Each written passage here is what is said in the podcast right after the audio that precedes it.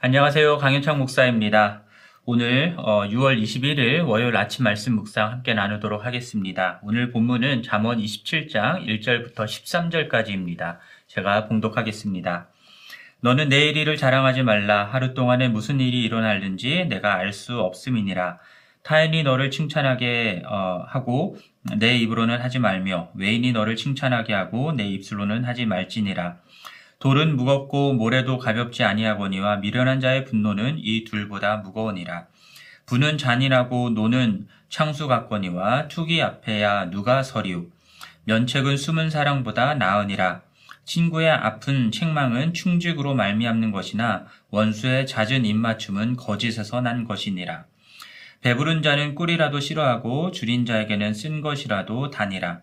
고향을 떠나 유리하는 사람은 보금자리를 떠나 떠도는 새와 같으니라.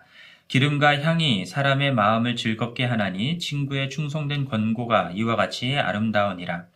내 친구와 내 아비의 친구를 버리지 말며 내 환란 날에 형제의 집에 들어가지 말지어다. 가까운 이웃이 먼 형제보다 나으니라. 내 아들아 지혜를 얻고 내 마음을 기쁘게 하라. 그리하면 나를 비방한, 비방하는 자에게 내가 대답할 수 있으리라. 슬기로운 자는 재앙을 보면 숨어 피하여도 어리석은 자들은 나가다가 해를 받느니라. 타인을 위하여 보증선자의 옷을 취하라. 외인들을 위하여 보증선자는 그의 몸을 볼모 잡을지니라. 아멘. 자, 오늘 본문에서는 1절부터 9절까지의 내용을 중심으로 자랑과 분노, 그리고 책망에 대한 내용들을 생각해 보려고 합니다. 자, 1절과 2절은 두 가지 형태의 자랑에 대해서 말씀을 하고 있는데요. 2절에서 칭찬이라는 단어가 1절에서 자랑이라고 이야기하는 그 단어와 같은 단어입니다. 어, 그래서 둘 다 자랑이라고 어, 이해할 수 있는 부분인데요. 1절은 내일 일을 자랑하지 말라고 말씀하고 2절에서는 스스로 칭찬 또는 자랑하지 말라라고 말씀합니다. 자, 내일 일을 자랑하지 말라고 하는 이유는 하루 동안에 무슨 일이 일어날는지 우리가 알 수 없기 때문입니다. 물론 과거와 현재를 잘 분석하고 하면은 미래를 어느 정도 예측할 수 있는 부분은 있습니다만, 어, 그리고 그렇게 맞아, 맞을 수도 있는 거죠. 그러나 확신할 수는 없습니다. 한치 앞도 알지 못하는 것이 바로 사람 일이니, 일이기 때문입니다. 야고보서 4장에서도 장사하여서 이익을 보고자 하는 상인들에게 그들은 내일 일을 알지 못하고 인간의 생명은 잠깐 있다가 사라지는 안개와 같으니 자기 삶에서 주님의 뜻이 이루어질 것을 인정해야 한다라는 말씀을 하는데요. 이것처럼 사람은 겸손해야 하는 것입니다. 특히 모든 것을 다 아시는 하나님 앞에서 그 하나님의 주권 앞에서 우리는 겸손한 것이 마땅합니다. 또한 자기 입으로 자기를 칭찬 또는 자랑하지 말라라고 말씀하는데 그 이유는 무엇이냐면 인간의 자랑은 허탄하기 때문입니다. 오늘 본문에서 타인이 칭찬해야 한다라고 말씀하는데 어, 다른 사람이 인정해주고 자랑하는 부분도 당연히 포함되겠지만 어, 진정한 자랑과 칭찬은 어디로부터 오냐면 하나님으로부터 말미암는 것이다라는 것을 우리가 생각해 보아야 합니다. 그래서 고린도후서 10장 17절 18절에서도요. 자랑하는 자는 주 안에서 자랑하라고 말씀하죠. 옳다 인정함을 받는 자는 자기를 칭찬하는 자가 아니라 어, 오직 주께서 칭찬하는 자라라고 말씀합니다. 그러므로 스스로 교만해져서 자기 자신을 자랑하는 자가 되지 말고 자신의 한계는 분명히 알고 겸손히 타인과 하나님의 칭찬을 받는 자가 되는 것이 지혜로운 것임을 오늘 잠언에서 말씀하고 있는 것입니다. 3절과 4절에서는 분노에 대한 교훈을 주고 있는데요. 3절은 미련한 자의 분노는 돌보다 모래보다 무겁다라는 말씀을 하죠. 미련한 자의 분노는 그만큼 견디기가 어렵다라는 것을 말씀하는 것입니다. 미련한 자의 분노는 그 이유가 정당하지 않은 경우가 대부분입니다. 그리고 그 분노의 정도도 어, 조절되지 않아서 굉장히 심한 분노를 낼 수 있는 것이죠. 4절에서도 분노는 잔인하고 노는 창수와 같다라는 말씀을 합니다. 잔인하고 그만큼 파괴적이다라고 말씀하는 것이죠. 이러한 분노는 콸콸 흘러 넘치는 큰 물과 같아서 걷잡을 수 없이 우리를 휩쓸어 버린다라는 것을 말씀하고 있습니다. 자, 그러한 분노를 내는 사람도 힘들지만 그러한 분노를 받으면서 살아야 하는 사람의 삶은 얼마나 힘들고 어려울지 우리가 상상해 볼 수 있습니다. 그런데 어, 오늘 본문에서는 그러한 분노보다 더 힘들고 어려운 것이 있다라고 말씀하죠. 그것은 바로 투기하는 것입니다. 질투를 얘기하는 것이죠. 분노는 2차적인 감정이라고 합니다. 분노를 일으키는 1차적인 감정이 있다라는 것이죠. 예를 들면 수치를 느꼈을 때 분노를 내기도 하고요. 슬픈 감정이 생겼을 때 분노하기도 하고요. 오늘 본문에 나오는 것처럼 질투가 느껴질 때 사람들은 분노하기도 하는 것입니다. 그런데 질, 질투로부터 비롯되는 분노는요, 전혀 이상, 이성적이지도 않고 또 일반적인 분노보다 훨씬 더 심하고 강화된 형태의 분노일 수 있습니다.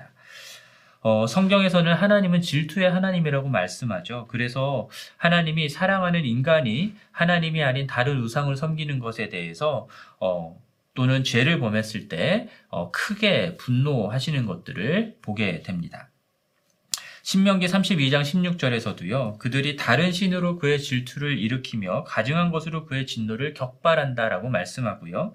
스바녀서 3장 8절에서도 온 땅이 나의 질투의 불에 소멸되리라 라고 말씀합니다. 그래서 질투와 분노가 서로 연결되어 있음을 우리는 보게 되죠. 그러나 하나님의 완전한 사랑에서 나오는 이 질투와 우리 인간의 왜곡된 이기적인 욕심에서 나오는 어, 이 질투랑은 어, 비교할 수가 없는 것입니다. 인간의 시기와 질투는 다른 사람들과의 비교에서 오는 것이죠. 그래서 신약 성경에서요, 시기 또는 질투와 같은 단어들이 나올 때는요, 그와 연결되는 죄의 모습들이 나오는데 그것이 무엇이냐면, 비방하는 말 또는 다툼 또는 자랑이라고 하는 단어들과 함께 나오는 것을 보게 됩니다. 자, 다른 이들과의 비교의식 속에서 다른 이들 앞에서 자신을 자랑하거나 아니면 다른 사람들을 비방하거나 또는 다른 사람들과 다투게 되는 일들이 일어난다라는 것입니다. 이러한 시기와 질투에 근거한 관계는 어, 그저 파괴적일 뿐입니다. 그러므로 누군가를 비방하거나 험담하기를 좋아한다면 또 누군가와 자주 다투게 된다고 한다면 우리들 마음속에 어, 질투나 시기가 있지는 않은지 또 다른 이들과 자기 자신을 비교하면서 열등감에 빠져 있지는 않은지 우리 마음을 잘 살피는 것이 필요할 것입니다. 그렇게 주님의 사랑으로 어, 그러한 마음이 온전해지고 건강해지는 것이 필요하고요. 어, 그래서 질투나 분노에 사로잡히지 않고 오히려 다른 사람들과의 건강한 관계를 맺어 나갈 수 있게 되는 것이 어, 복이다라는 것을 오늘 잠언에서는 말씀하고 있습니다. 자, 6절과 어, 5절과 6절은 책망에 대한 이야기를 하고 있습니다. 자, 5절 말씀에서 마음속으로 제 아무리 아껴준다고 해도 드러내놓고 꾸짖는 것만 못하다라는 그런 말씀을 하고 있죠. 진정한 친구라고 한다면 어, 아, 어, 듣기 싫은 아픈 책망도 할 수 있어야 한다라는 것입니다.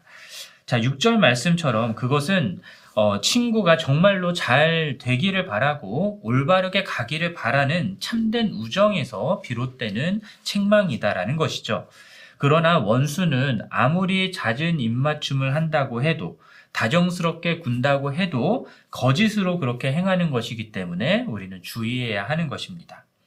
구절 말씀에서도 어, 충성된 친구의 권고에 대한 말씀을 하고 있죠. 기름과 향이 사람의 마음을 아름답게 하는 것처럼 그러한 충성된 친구의 권고는 아름답다라고 말씀하고 있습니다. 7절도 어, 이러한 친구가 있어야 한다라는 맥락으로 우리가 이해할 수 있는데요.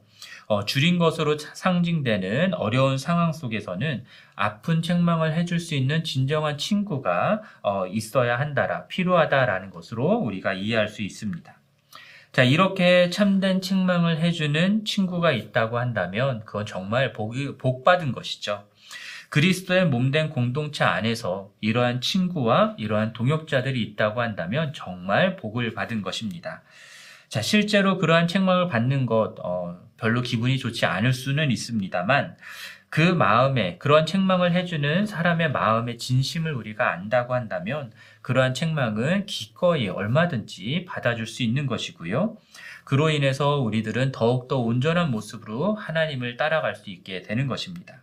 자, 이러한 책망을 받기도 하고 받아들일 수, 아, 책망을 하기도 하고 받아들일 수도 있는 그런 공동체가 주님 안에서 건강한 공동체다라고 말할 수 있을 것입니다.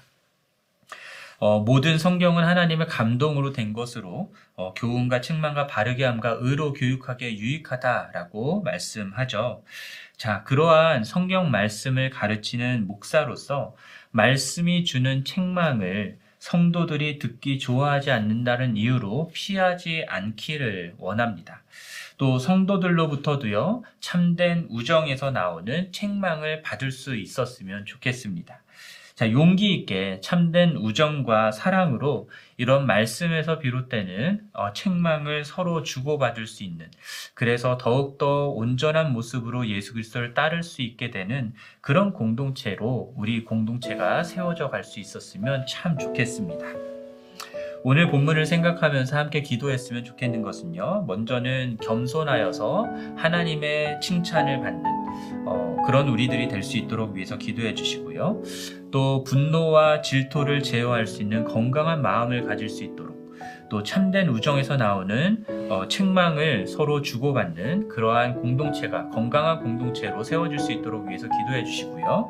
또 기도 우리의 호흡입니다. 하나님의 사람으로 살아가는 우리 모두가 될 수 있도록 위해서 이 시간 함께 기도하겠습니다. 하나님 아버지